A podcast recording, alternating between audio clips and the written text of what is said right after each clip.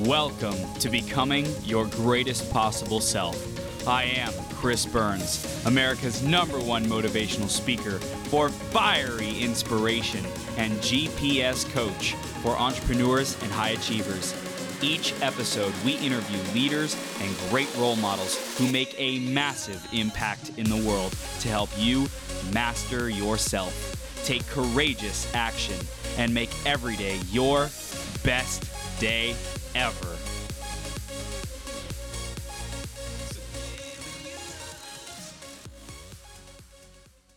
Ladies and gentlemen, Brett Swartz is about to come on talking about such a powerful just strategy, tactic, way of showing up in your finances and transforming your finances with one of the best kept secrets for financial and time freedom. So stick around because you are going to learn about some gold here in just a second. Before that, I want to say thank you for choosing to be and become your greatest possible self, to grow with us, to step into your greatness together. And uh, I appreciate you being here one step at a time. That's how you can achieve anything. Anything is possible when you take one step at a time. Next up is our iTunes review of the week. This week it's by P. Cully, who says, Great podcast, informative and educational. Love the energy and effort that goes into this marathon. Tune in and see what I am talking about. P. Cully, thank you so much for that review. If you want a chance to get shouted out on a future 12 hour live stream as one of the people who loves the show and uh, is just making this a, a, a, reality, making this possible, go to beyourgps.com forward slash iTunes or search greatest possible self on the Apple Podcast Store. Let us know what you love, what you want to see more of, and how we can improve the show for you so you can become your greatest possible self. Thank you in advance for doing that. Let's keep growing and going together.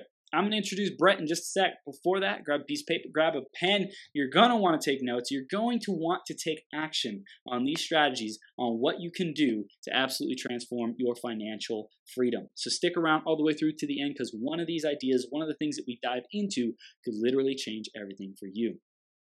Mr. Brett Swartz is the founder of Capital Gains Tax Solutions, and he hosts the Capital Gains Tax, Tax Solutions podcast.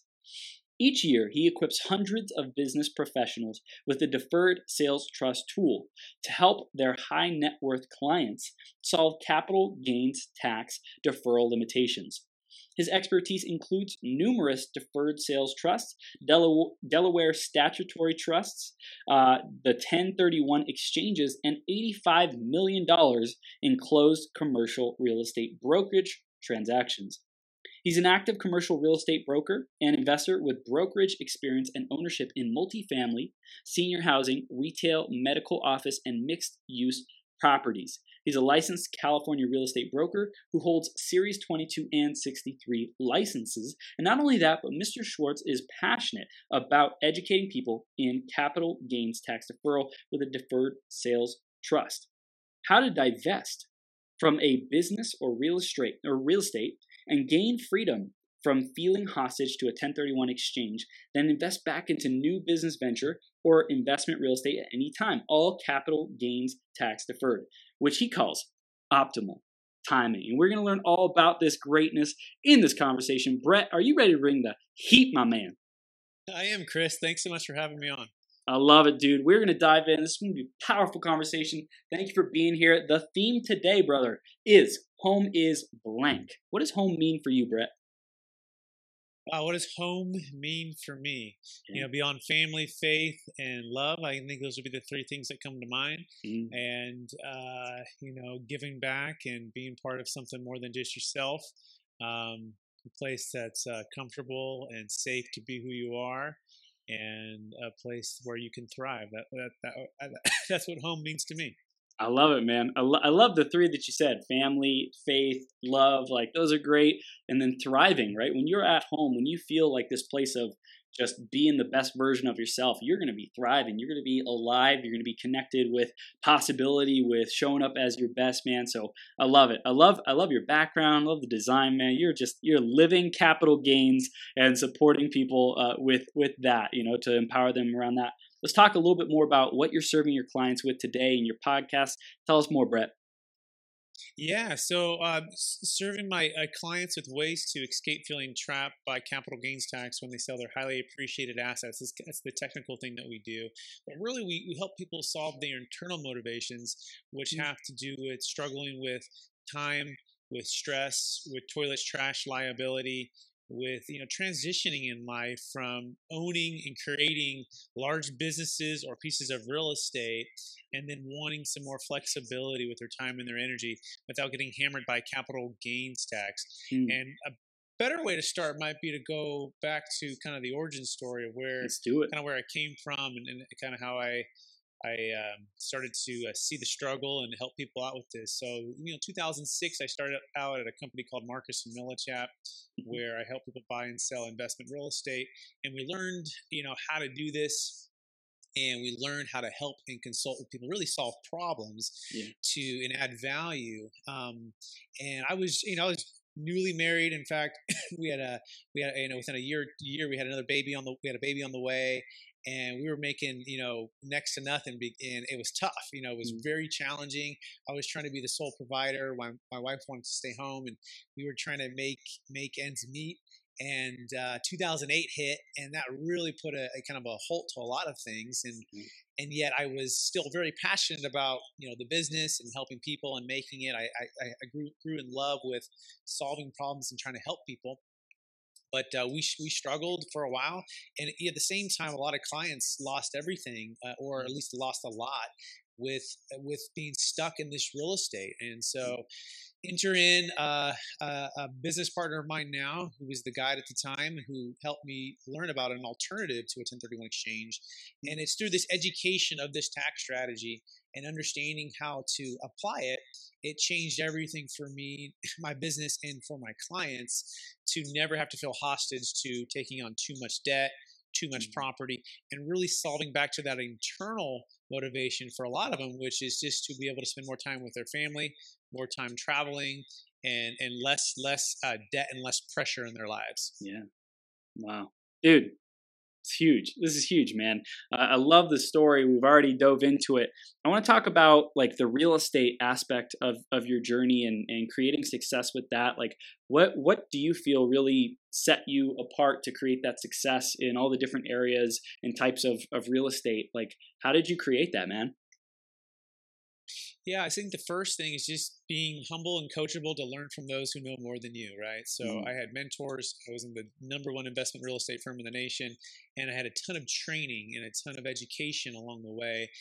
And being willing to live on next to nothing. I mean, we, it's 100% commission for those who don't know who, who are in commercial real estate or any real estate no salary, no benefits, nothing. It's, it's, it's sink or swim.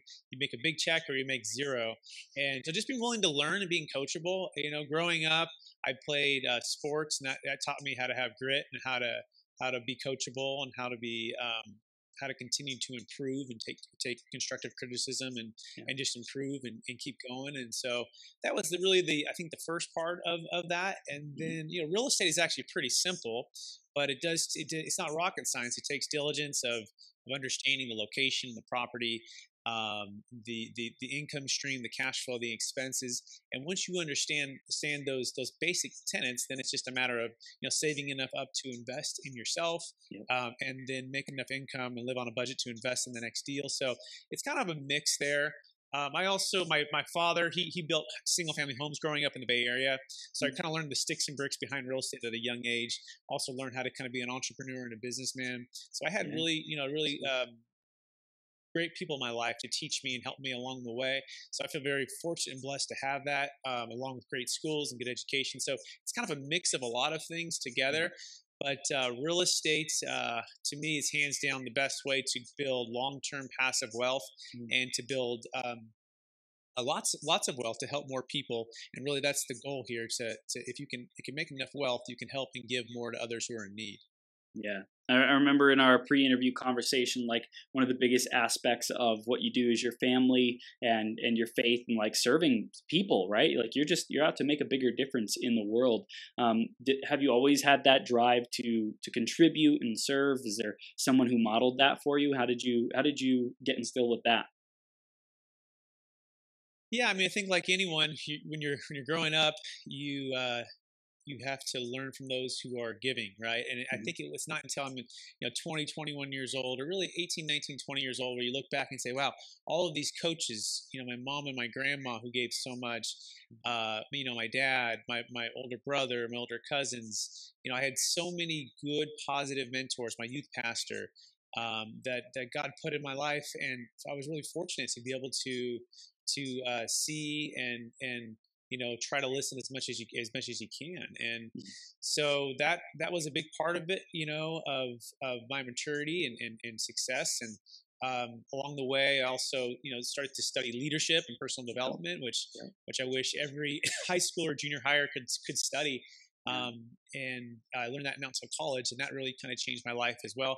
But at the center of all of it, it's always been it's really been my faith in, in Jesus and God and, and, and giving me new life and giving me, you know, forgiveness and, and giving me uh, just blessing upon blessing to be able to use the gifts that I have now to try to be a blessing to others. And that's, mm. that's truly what I try to do now is just use all the gifts and talents he's given me and, and make the most out of those and then in turn try to teach and coach others as well and, and mentor and disciple others uh, who are who are younger than me so that they can go make a bigger difference in the world. So i think that's that's sort of um, my story.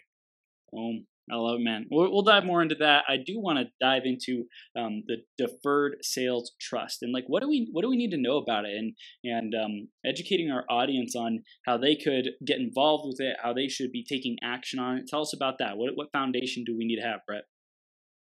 Yeah, so this is a few stats that to start with. According to the American Bankers Association, there's about 17 to 20 trillion dollars which will pass from one generation to the next in the next 20 years.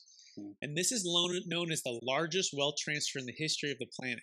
Mm. And it's happening right now by the baby boomer generation, which is my parents and it's probably your parents too, Chris, right? And so, in fact, there's about 10,000 baby boomers in the US alone oh, I'm sorry, 10,000 turning 65 every day in the US alone. There's about 77 million in the US alone. So you look at that and you have this massive amounts of wealth, right, mm-hmm. that they've established over 20, 30, 40, 50 years. They've worked all their lives, blood, sweat, and tears. Yep. And they're going to pass it to this next generation. But guess what?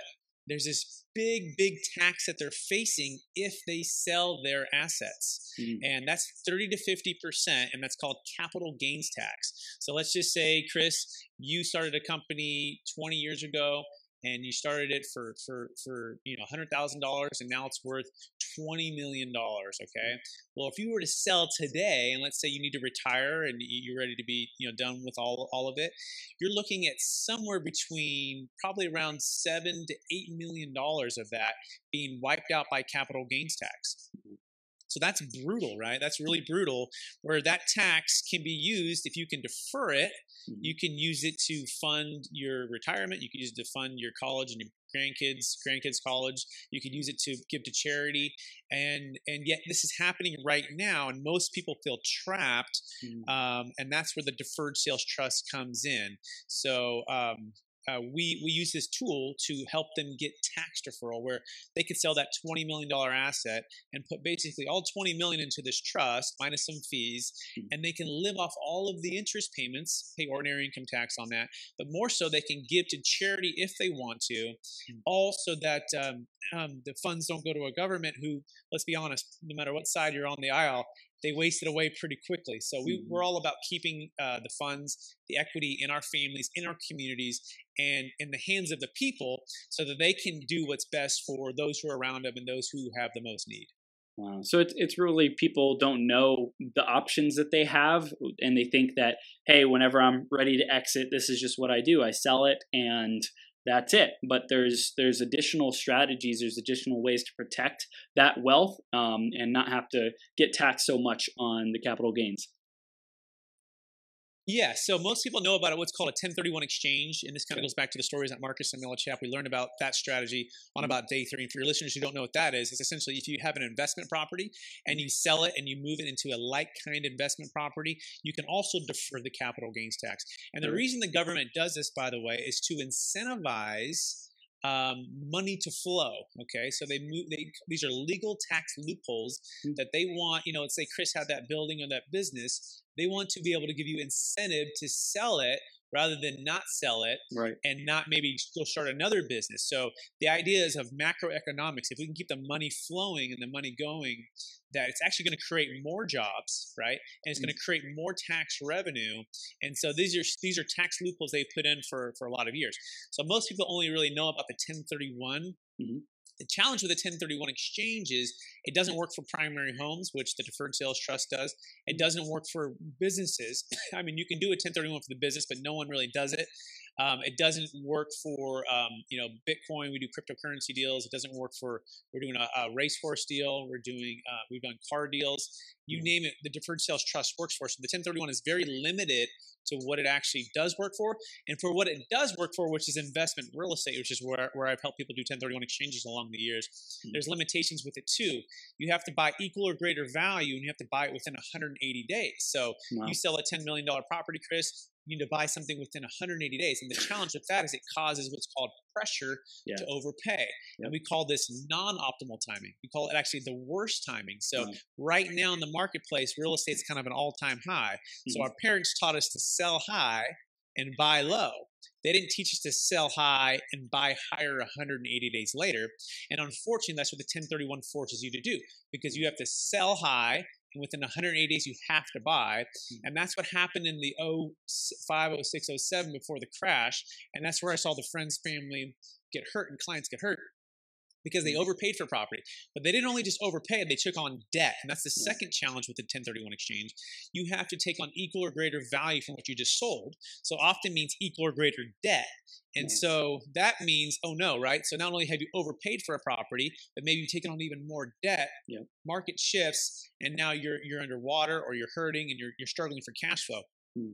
So we like to say, don't do that. We like to say, get out of all your debt. Get out of debt when the market's high. Hmm. The deferred sales trust allows you to do that. You don't have to do any any debt. You pay off all the debt. The funds go into the trust. And at that point, now this is where everything changes. You don't have to go back into real estate at all. Like you may mm. say, you know what? I'm done with the toilets, the trash, the liability. Let me just sit in stocks, bonds, and mutual funds, conservative stuff. Now, as we're recording this, this last two weeks, the stock market's been absolutely hammered with the coronavirus and all the challenges that are going on. But there are very safe, conservative allocations that you can put it in. That's where the financial advisor comes in. But the point is, you can diversify and not be in just one single asset class and one single place, which ties into the optimal timing piece. Mm-hmm. A lot of our clients, they want to be able to go back into real estate or a business venture, but they want to do it at their own timing. So, mm. for example, we just helped a client. His name is Peter. He lives about uh, an hour north of San Francisco, and he was driving two, three days a week to Sacramento and we helped him sell about $1.8 million apartment complex and find financial relief um, and time relief um, uh, and save $480,000 in capital gains tax. Wow. And so he was able to sell his property. And his biggest thing was like, Brett, I have 18 problems. He had 18 units that he was managing. And he goes, I had 18 problems. I didn't want 36 problems. I didn't want to trade 18 problems and go buy a bigger property and just have 36 problems. Like I'm, I'm, I'm ready to be out of this. Mm-hmm. I faced the 08 crisis before and I held on. I was able to make it, but I almost lost all, everything. Right. Mm-hmm. So now I'm, I'm, it's kind of deja vu. The values are back up. I feel stuck between a rock and a hard place. If I sell, I pay $500,000 in tax. If, unless I do a 1031, which I don't want to do, but the deferred sales trust is perfect, Brett. I get to be out of debt. I hmm. get to have liquidity. I get to have diversification. And I get to go back into real estate if I want to, but I may never want to. You know, he's 70 years old. He may never want to. But we like just to give the freedom and flexibility for the client to have that and mm-hmm. let them have that decision versus feeling like they have to be trapped between a rock and a hard place of either paying the tax or holding on to the property. Yeah, this is this is great, Brett. From what I'm hearing, it sounds like a no-brainer to go to to not do the 1031 and to do the deferred sales trust. Is there is there anything that it wouldn't work for, or any type of people who it wouldn't be a good fit for? So we can just get some clear, heck yes, I'm for it. And for those that aren't a great fit, they can they can we can still wish them well. Absolutely. So the, the biggest thing is the first thing to start with is how big is the deal, right? So if the deal's if the deal's too small or the liability's too small, mm-hmm. then our fees eat up the tax savings. And so we have mm-hmm. some general placeholders there. The first placeholder is five hundred thousand dollars of proceeds is typically the minimum deal size we'll do. do. Okay. So proceeds is is net of all closing costs, right? Net of the debt you paid off at closing, net of the you know the realtor fees or whatever. Yep. So five hundred thousand in proceeds is the minimum. And then the second second thing we look at is the actual liability. Okay, not to be confused with your gain, but the liability needs to be about $100,000. So, for example, if you owned a property at a million dollars and, and, and you sold it at 1.3 your mm-hmm. gain is 300000 but your liability may only be about 33% of that which is about a 100000 so we would say that's kind of the minimum 100000 liability or greater mm-hmm. $500000 of proceeds or greater so if, you so if your liability is like twenty five thousand or thirty thousand, we say just pay the tax. It's too small. Hmm. And if your proceeds are below that five hundred thousand dollars mark, we say it's too small. Our fees will eat up the savings. The flip side of that is if we can earn seven percent. Let's say it was a million dollars of proceeds into the trust, and we're saving, let's say, three hundred thousand dollars of tax. If we can earn seven percent on that total 1000000 mm-hmm. we can double that amount to two million within ten years if we let the seven percent compound. It's a law of compound interest. So you could either say, hey, I could have 700,000 or I could have a million minus some fees. And then if I earn 7% on that full million, it's going to double in 10 years, at which, which point you can pay the tax or you can just renew for 10 more years and renew for 10 more years and just keep going for as long as you want, pass it on to your kids. So we define losing, Chris, as paying the tax. Once you pay the tax, you've lost. It's over, right? It's, there's no longer getting the money back.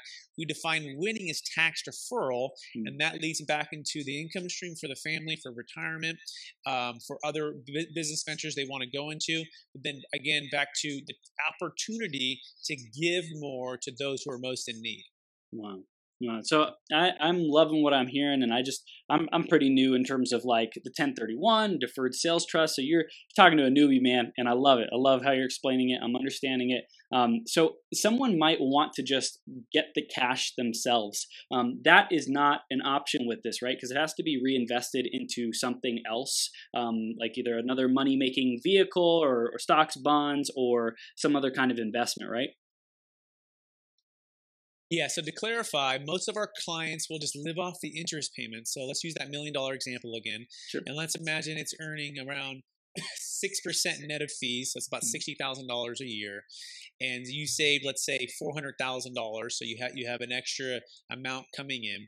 Now, most of our clients will live off the interest and they'll pay ordinary income tax on that.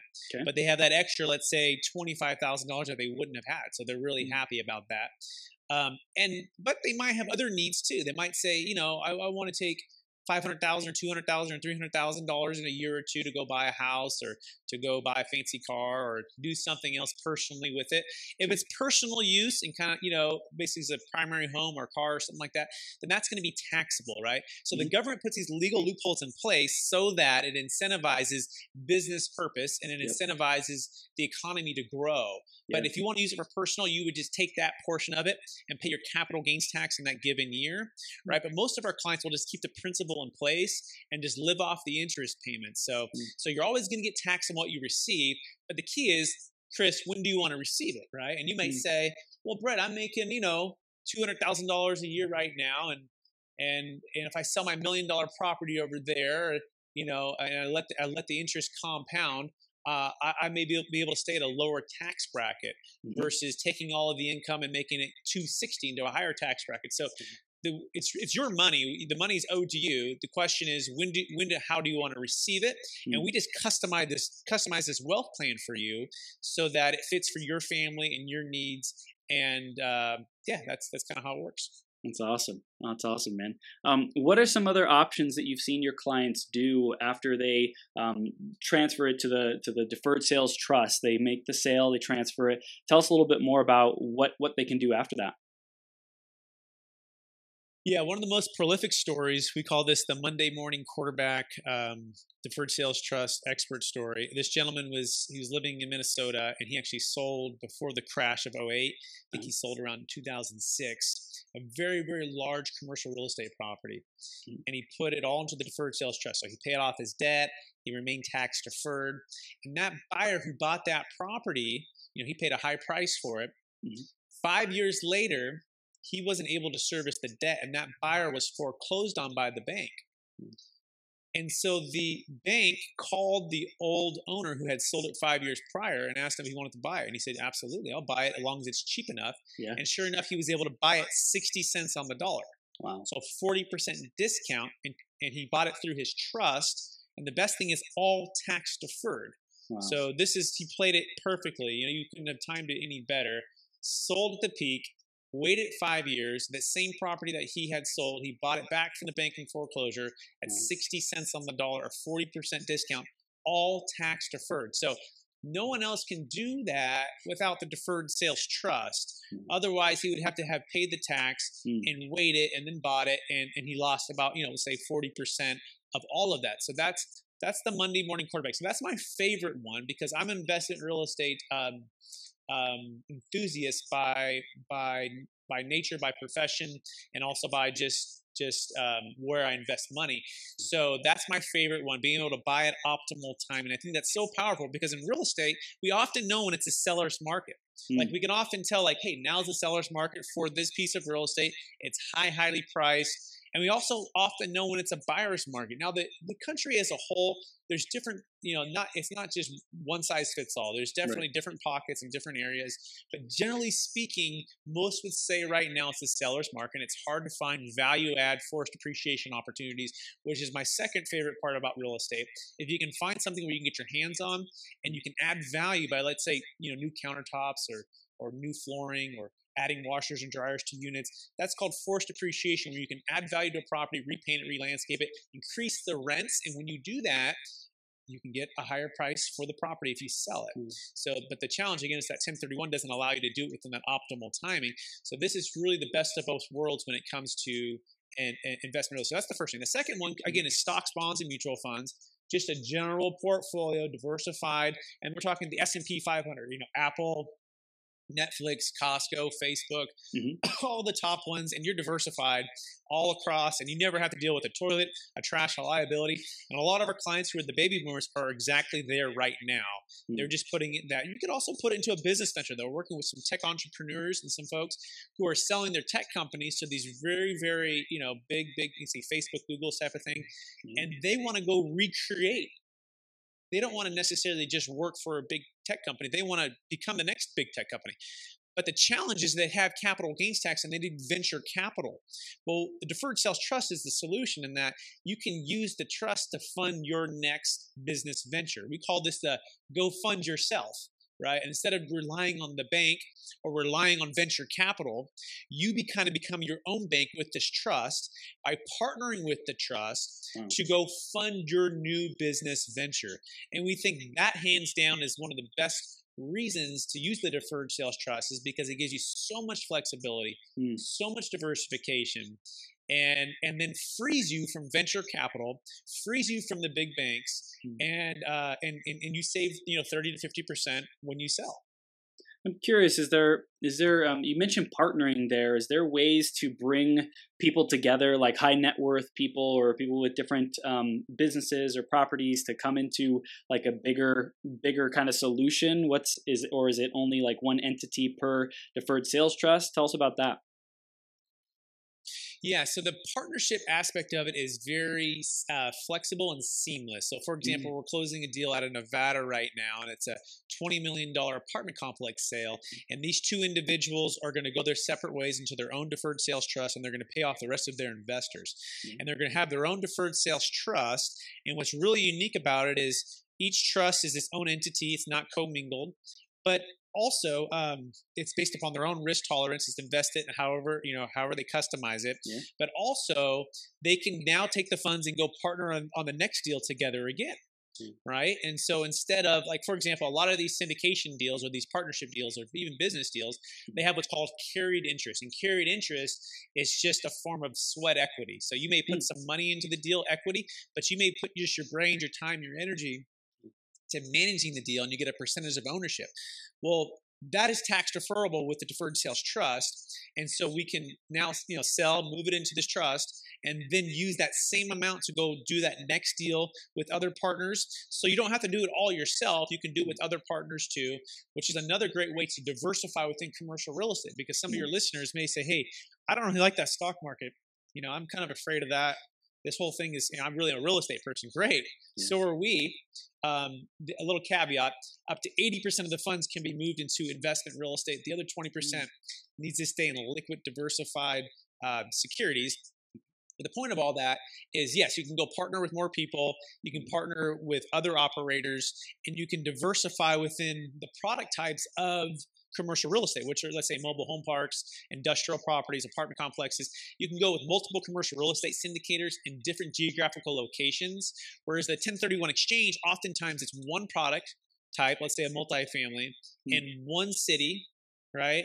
In one state, and you're just trading, let's say, 20 units for 40 units. So you're not really diversifying beyond right you know getting some more units you're, you're still in the same product type you're still in the same area mm. and so we like to say no no diversify right now especially if you're older and you've made your wealth go into more of a preservation mode mm. uh, versus just maybe you know being stuck in a single asset class in a single location which creates more risk for you to lose that yeah.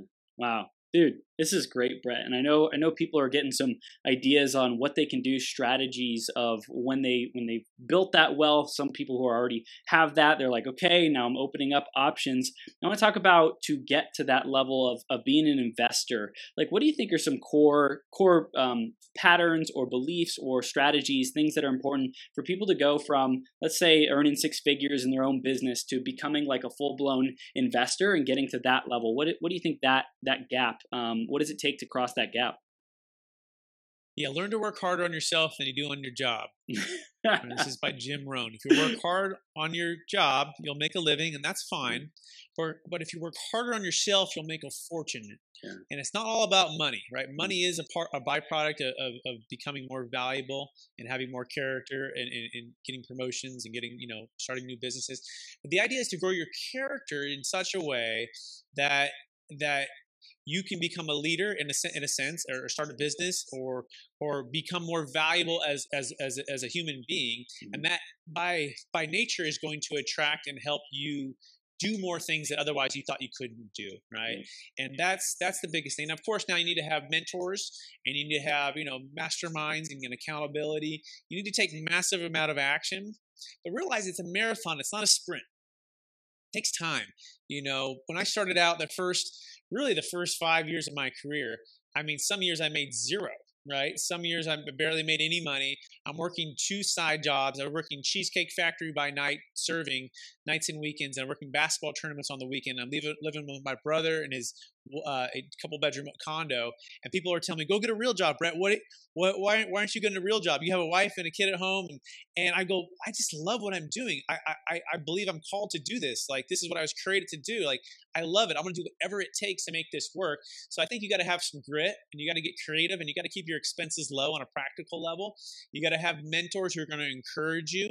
You got to have those who are going to speak life into your life, right? Beyond just um, you know, those who maybe are neutral or negative, you got to make sure you're feeding your brain the right type of information, right? Meaning uh, leadership. You know, for me, it's the Bible and praying and meditating.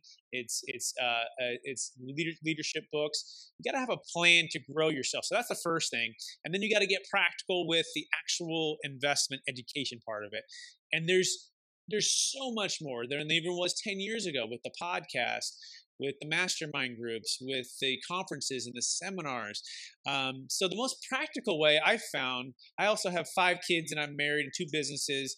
I found that I actually prefer to partner with others who are the mm. operators and put in, let's say, you know, ten thousand. I think it was my our first our first big one for my wife and I, and then we put in twenty five thousand. You know, on the next one, and we're putting these small amounts for us. I mean, they're they're, they're finally big now. In the beginning, we didn't have anything, but just just do the first one, right? Just mm. do the mm. first one and get a little bit of education, but realize you don't have to buy it all yourself and do it all yourself. You can do that, but but you you have to look at the margin you have in your life and for me it was i wanted to focus on the family and i mm. still already have so much uh, uh, businesses, and I got to make sure that these things are in balance. Hmm. Um, so realize that you can partner with people. I think that's a great way to go about doing it.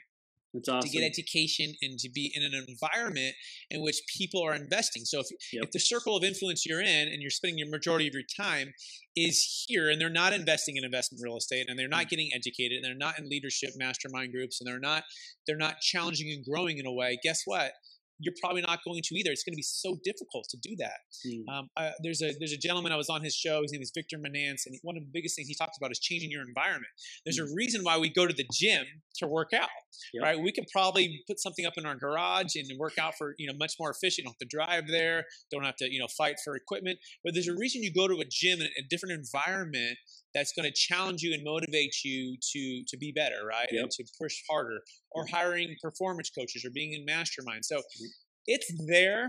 The biggest thing is people know that it's it's the emotional part and it's creating that margin in your life to be able to do that. And that's where you got to go back to starting with why, right? Mm-hmm. You know, Simon Sinek, you got to have these big visions and goals. You got to visualize what where you're going to be right yeah. before you're there. Yep. And uh, so that, uh, that's kind of a long answer there, but um, hopefully uh, you caught some nuggets there. I love it. I love it, Brett. This is great, man. I want to talk about the podcast. You you've been investing in entrepreneurship for a long time. Uh, what inspired you to start the podcast, man? Yeah, so the lack of education around capital gains tax deferral options. So our podcast is called Capital Gains Tax Solutions. Yep. Okay, that's the name of our company. It's it's solutions with an S plural on mm. purpose because there are charitable remainder trusts, there are Delaware statutory trusts, there are deferred sales trusts, there are 1031 exchanges, um, there are seller carrybacks. They're all there's these kind of main five or six tax deferral strategies. But here's the key: not every size fits all. Right? Each one has its own unique advantage versus the other. And the question is, what is best for the client? Hmm. What is best for the consumer? And what we want, and and what I found my clients want is options. And so, uh, and they want clarity too. Okay, because uh, guess what? Your commercial real estate broker wants you to do the 1031 exchange. Hey, I'm a commercial real estate broker. I, I, we get huge commissions if you do the 1031, right? The 1031 companies want you to stay in the 1031 exchange. Guess why? Because they get paid. They don't necessarily want to promote or talk about these other things because guess what? It's not their business, right? Mm. So I just found that, hey, I don't want to see people get hurt anymore. I don't want feel people to feel trapped anymore. I don't want people to, to, to feel like they have to own something and manage something unless pay this huge tax.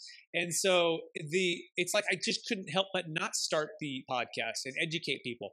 And the cool thing is I actually bring on other other uh, professionals to speak about their particular tax deferral strategy and how they've helped their clients and their deals and their inspiration so that we can compare and contrast the two. I think when you open up the dialogue and you create a safe environment for people to actually, hey, let me see what's best for me, then everybody benefits, right? Everyone gets better. The second reason I started the podcast is for the business professional who is trying to compete with the big, big, you know, call it the corporate, um, the, the corporate, uh, you know, uh, best on the block type mm-hmm. of house, you know, whether it be a big brokerage house or a big financial advising house. And you have this tax strategy now where you can be, you can go in and like a ninja, you can show them something that no one else can show them. And you can add so much value mm-hmm. that they can't help but hire you. Okay. Even though this big brokerage house didn't tell them about it. And the second thing is automation. Automation is challenging the value mm. proposition of every single business professional out there. It's taking over the world in a lot of ways. We're seeing it most most apparent in the residential single family space with Redfin and Zillow and the mm-hmm. instant mm-hmm. offers and all of these things and these discount brokers and God bless them, you know, they do volume and they can sell like and they're yep. still doing a good job. And so where are we adding value?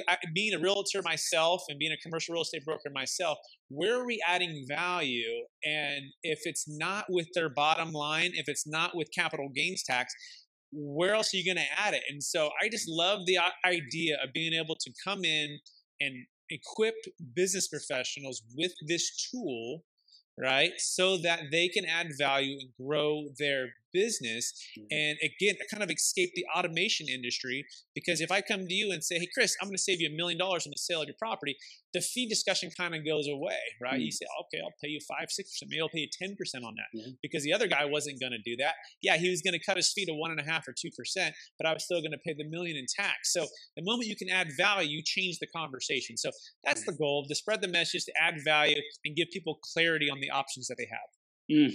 Brett, this is this is so good, man. Um, I love I love how you're just giving. You're you're being of service with your podcast, and really, I, I hear empowering people to go succeed as as um, service providers as well. You know, like like competing against those big bigger corporations, empowering the the more boutique type type of person to have those options, to know what's going on in the marketplace. I think that's like really smart that you're positioning yourself in that way to to be that like hub of like, hey, I want to I want to share what I'm learning. I want to share what what discussions we're having with experts so that we can all grow together and and just like increase the the profitability, the freedom, the time and money freedom that you're you're giving to your clients, man. I think it's it's really cool. And I wanted to ask you a question about your uh, investment journey and entrepreneurial journey. I think one of the biggest challenges a lot of entrepreneurs have is uh, shiny object syndrome. I'm curious, how did you deal with um, shiny objects? Because I think when when there are options to do in, like to invest and things like that um, how do you know what to to place your time and your energy and your focus into Great question. So the first thing that comes to mind is I've been I've been uh, recently uh, part of a coaching group called the One Funnel Away Challenge. Russell Brunson and ClickFunnels, and if you haven't uh, been a chance to see that yet, I highly encourage you to check that out. Um, amazing, kind of blowing my mind, and I'm in a whole another world here. Yeah. And one of the concepts he talks about is hiring the who instead of mm. being the how. Yep. Okay. And this idea is you have a vision here, and your vision, let's say it's up and to the right, up and to the left, and you're, you're trying to get to that vision, that vision, that vision.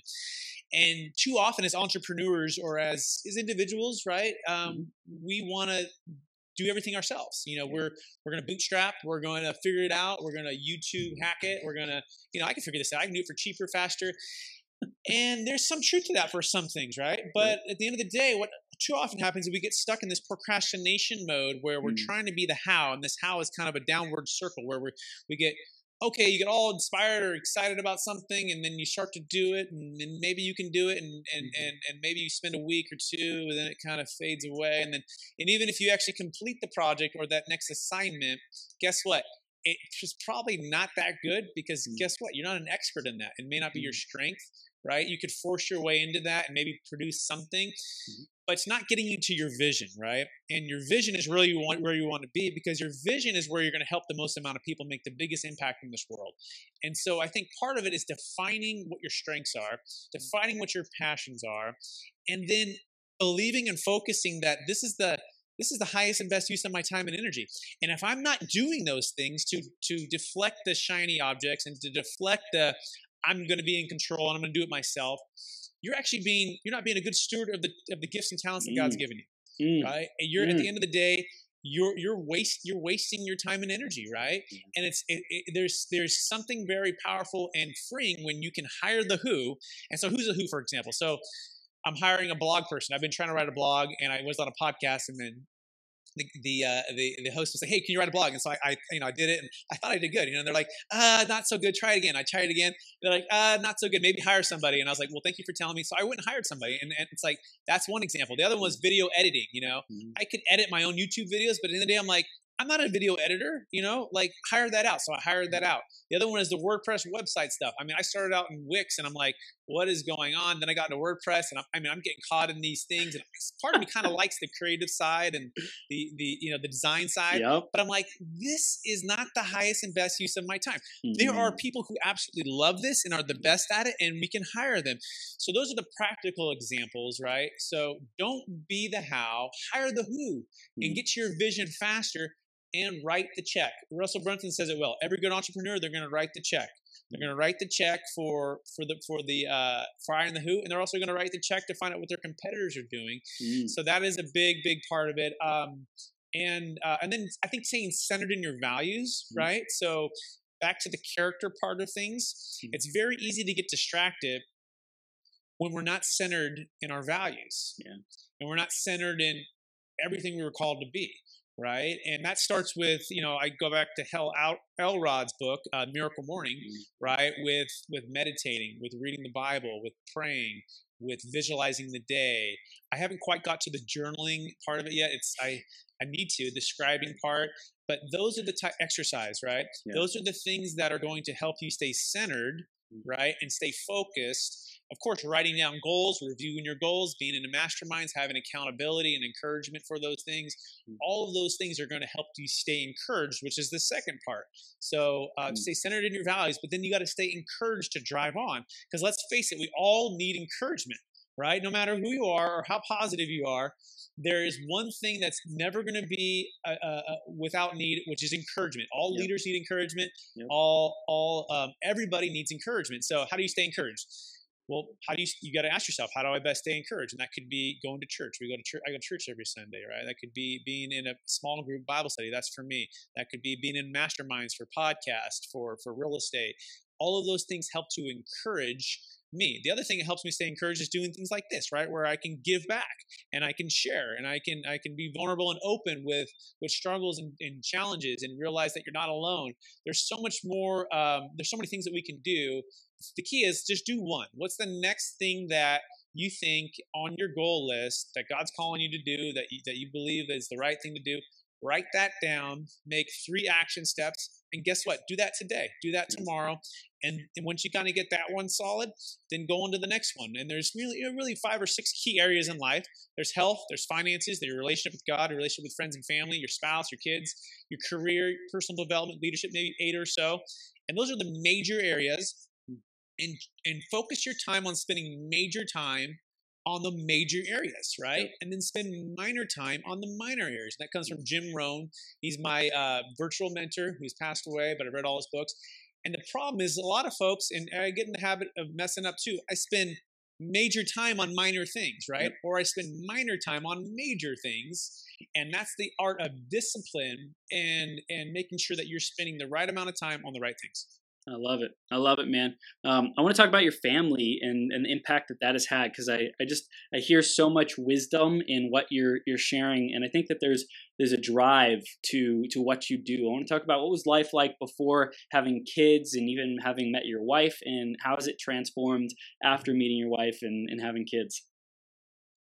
Yeah, I think uh, God gives us, uh, you know, marriage and family and close friends are the best gifts in this life and and he does it for two reasons not only to bless you right or mm. bless bless us mm-hmm. but to challenge us right and the idea that when you're married it's not about you anymore right mm. it's now mm. about you and your spouse mm. and then when you have kids that's really the biggest wake up call then all of a sudden you're like it's really not even about us we got these kids and so you know growing up you know uh, as a guy especially i think you know um, i don't know maybe girls too but i know for me you just think the world's kind of you know yours and you're just yep. going and you know i had an amazing mom who loved us and encouraged us and believed in us and amazing cousins and coaches and part of sports by the way is is kind of humbling too and getting the mm. discipline and getting the tough tough yep. toughness built into you but um, you get married and it's like okay here's a chance for me to love somebody mm. you know um, uh, in a, in a way that's serving and, and, sacrificing, even when I don't feel like it, right? Mm-hmm. And and even when there's challenges or heartaches or I've been hurt,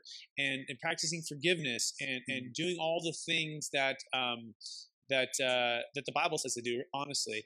And then you have kids, and you're like, oh my gosh, now this is a whole nother level. So we have five kids, and my wife is the rock star. So she she is the she's the you know we are the foundation of, of, of our family, but she's like the foundation of the household and everything going right. Yep. So she's a full time homeschooling, um, 100% all in wife and mom and this is just dedicated to the family. And I said, "Hey, do you want to go back to work?" I, I go, "These kids are going to be crazy." I go, "They have my blood in them," and I was a you know pretty crazy kid. I go, "So if you want to go back to work, you can go back to work, no problem. Like we'll we'll figure it out." But she's like, you know, I, she, she, she studied child development and she studied um, she helped uh, she ran a before and school after school program for kids K through six and she's like you know what I like kids but I love my kids and I'd mm. prefer just to do let's do homeschooling I said great let's do it. So her passion and her calling is to homeschool her kids and to instill all the values and I was like that's awesome I love that let's do it and she's been able to live out her her calling right? So then that's also a part of it to to, to keep the foundation of the family is you got to be serving and giving and, and laying down you know your needs and your desires and, and sometimes they both line up and it's perfect great but there's times and seasons where you may have to adjust a little bit right and and and and and and, and, and shift um, so that's i think that's the biggest part of our family and and then also realizing that parenting each kid is going to be different. Like we have five kids. Our oldest is nine. Our youngest is 19 months. we're still figuring it out. People are like, "How's the homeschooling going?" I'm like, "It's going pretty good." You know, uh, we're still figuring out. You know, I think you know the kids are doing, they're thriving, they're healthy, but how's parenting five kids? You know, I'll let you know in about five years, right? When they're all teenagers to see how they're doing. So we're still just learning every day. We're just trying to do the best we can to love one another, discipline the kids as best we can, and nurture them as best we can. But um, it's definitely the joy of my life is is being a father, being a husband. Uh, dude, I love it. Um, with with your community that you're building online, um, having the podcast, things like that. Do you are you excited to build it big? Is that something that's important to you? Do you want to reach lots of people and and eventually be able to inspire and reach lots of entrepreneurs and and um, branch out, or do you do you see yourself staying pretty niche with those like high net worth people and and really staying in that in that zone for a long time? I'm, I mean, you you obviously want to keep this niche. It's a great niche and do you see yourself spreading out and serving more of, of the general public who are just wanting to be a better person? Because I hear you talking about Jim Rohn, and that's like such a, uh, a great conversation for everyone from high net worth people all the way to, you know, people who are just trying to, to make it and, you know, like survive in their nine to five kind of thing. Yeah, so the answer to that question has to do with with the value of our company and our vision for our family which is to unleash compassion for those who are most in need. Mm. And if we can do that through education, through leadership, through inspiration, and in this deferred sales trust tool, we'll have uh, solved um, or met, you know, the the the mission for our lives. And so, what that looks like, practically speaking, we support a, a, a, group called Agape International, yeah. and they are on the ground in Cambodia helping mm. to free kids who are stuck in child sex slavery. And yeah. so what they do is amazing. They have these SWAT teams, Chris. Okay, so I want you to imagine the night goggles, the guns, and they're busting into these places, the darkest places, some of the darkest places in the world, and they're bringing out these children who are being uh, abused, okay? And they're putting them into a school. They are giving them food. They're getting education. They're sharing the gospel. And they're loving and nurturing kids who some of them have, they've never known this before, right? And and so we're all about basically creating enough wealth and helping people create wealth and then defer the wealth when they sell. And as a part of it, unlocking the illiquid capital. Because back to some of the stats here, 50% of America's net worth is tied to high end primary homes, commercial real estate, mm. and private equity or businesses. That's 50% of the total net worth, okay? And remember, of that, about 20 trillion, which is the baby boomers, they're going to be selling. So about if you just take 10 trillion of that, 10 trillion is probably going to trade hands in the next 20 years or pass from one generation to the next and say you can go okay well 10 trillion well some of those folks are are challenged with estate tax. And these are ultra high net worth individuals but they're faced with 40% of anything worth 22 million or more or 11 million single. Anything above that is going to be hit with a huge 40% estate tax. Well the intent is to get it outside the taxable estate and to defer the capital gains tax. The challenge is most tools don't allow both at the same time in a quick manner the deferred sales trust is the solution to that. And so if we can save, I don't know, a trillion dollars in tax, let's just say, I mean, can you think think about what that can do for people, right? Mm-hmm. And so it's not just about our our charities, right? That's the one we're most near and dear. It's whatever charity the client has, whatever mm-hmm. passion they have. And we truly believe that the money in the hands of the people is more powerful because we know what to do with it better than the government does. The government has $23 trillion of debt. And guess what? They got to figure out a way to pay it. and they're more than happy for all of this 10 trillion to go to it. You know, being a little bit facetious, but but we don't want that, you know? And by the way, the government gives us these legal loopholes. So it's not like it's us against them. I don't want to make it like that.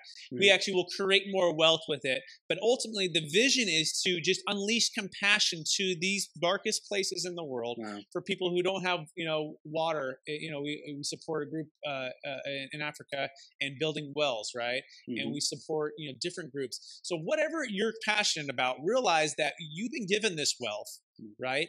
And you're you're being given an opportunity to be a good steward with it. We just want to be that guide alongside of you and say, hey, how do we take what you've been given and all this wealth you've built and let's defer it and let's, let's, let's eliminate the estate tax and let's move this into places that need it the most mm-hmm. and that helps us all build a legacy and so to answer your question yes of course uh, as big as this possibly can go, right? As far as far as God will take this business and as many people as we can help. But yes, in order to get there, we do need to serve ultra high net worth people. We do need to serve high net worth people. But also, we want to equip people who are just trying to be ultra high net worth, right? Yep. I, I started, I'm not ultra high net worth, right? I'm not, I'm, you know, I'm still on the journey too. So we're gonna we bring on guests and education on investment, real estate, and different ideas. Different. Hopefully, that's some inspiration to it. But hopefully, we create a big enough why over here yeah. that it propels people to do these things, right? And to learn these things and to share these ideas with people who don't know about it, mm. and so that we can help more people who need the most, who are the most vulnerable. Yeah, Brett, I, I really hear how connected you are with the why of why you're doing things, the character that you're committed to embodying and living through, and being the example for people around you. I think it's it's awesome, man. I'm super inspired by you, and you know, I mentioned in our pre-interview call how how much of a role God has played in my life, and I'm just I'm super grateful that our paths have crossed and that God has blessed us, and um, just all the the value that you're bringing to the world, the the causes, you know, um, bringing that that light to the darkness darkness that you were talking about in some of these most you know treacherous places of, of the world but because there's additional income and revenue that we're able to you know redirect into causes that we believe in and um, you know support people i think it's it's so awesome what you're doing man i want to tell our audience how they can stay connected with you what are their next steps that they can take to to get involved have a conversation and learn more man well, first, thank you, Chris, for your encouragement and your kind words. And it means the world to be on this show with you and to share these ideas with your audience. Um, so, yes, you can connect me with, me at capitalgainstaxsolutions.com. That's our website. We also have a YouTube channel. We have the podcast. Um, the podcast quite hasn't hasn't actually launched yet. We have about 30 interviews. And wow. by the way, I'd love to have you on the show, Chris, to share to share exactly uh, everything you're doing too. And so it'll launch in the next 14 days or so. But it would be subscribe to the podcast, the YouTube channel. Um, if you have a live deal, you know, mm-hmm. or your client um, has a live deal. We have a deferred sales trust calculator. You can go to our website, capitalgainstaxsolutions.com, and you can click on book a call. You know, click on the def- deferred sales trust calculator, and that'll you can answer you know seven or eight questions. That'll give us some numbers to work by. By the way, all of our services are no cost unless and if the client chooses to choose to, to, close the deal, and unless and if the client the deal actually closes. So there's really no risk, no obligation. Um, just connect with us. We love to help and be be a part of uh, your team to build your business, or for your client, if you're a client or a principal out there, we'd love the opportunity to compete for your business and show you how we can help you out. Mm, Brett, you're a champion. Everyone, go check out capitalgainstaxsolutions.com. Go subscribe to the podcast when it launches within the next two weeks. By the time this podcast comes out, it'll definitely be out there. So go check it out. Capital Gains Tax Solutions podcast. And Brett, thank you so much for the work that you're doing, man. Keep being the light, keep being a great father and a great just steward of your gifts, inspiring me, inspiring my audience to be a great steward of our gifts. I appreciate you, brother. Thank you. Thank you, Chris. My pleasure. See you soon, okay? Have a great night. Okay, bye now. From the bottom of my heart, thank you for tuning in. Right now, we've reached the end of this episode, but this is the start of a whole new beginning. Each and every moment, you have an opportunity to rewrite your story. Right here, right now, decide and commit who you are going to be. Think about how you will use these ideas, wisdom, and inspiration to make the difference in your life. What actions will you take today and every day to step into your greatest possible self? Again, a big shout out to our sponsor, EmployeeEscapePlan.com.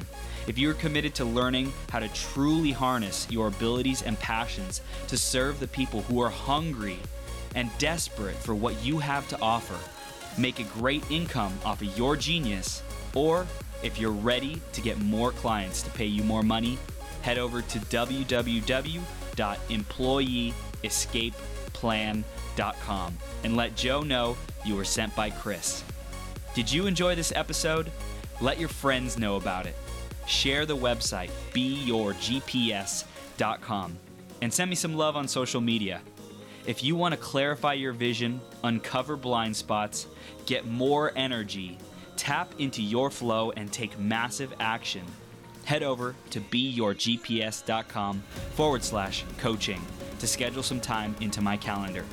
Now, master yourself, create your reality, and make every day your best day ever.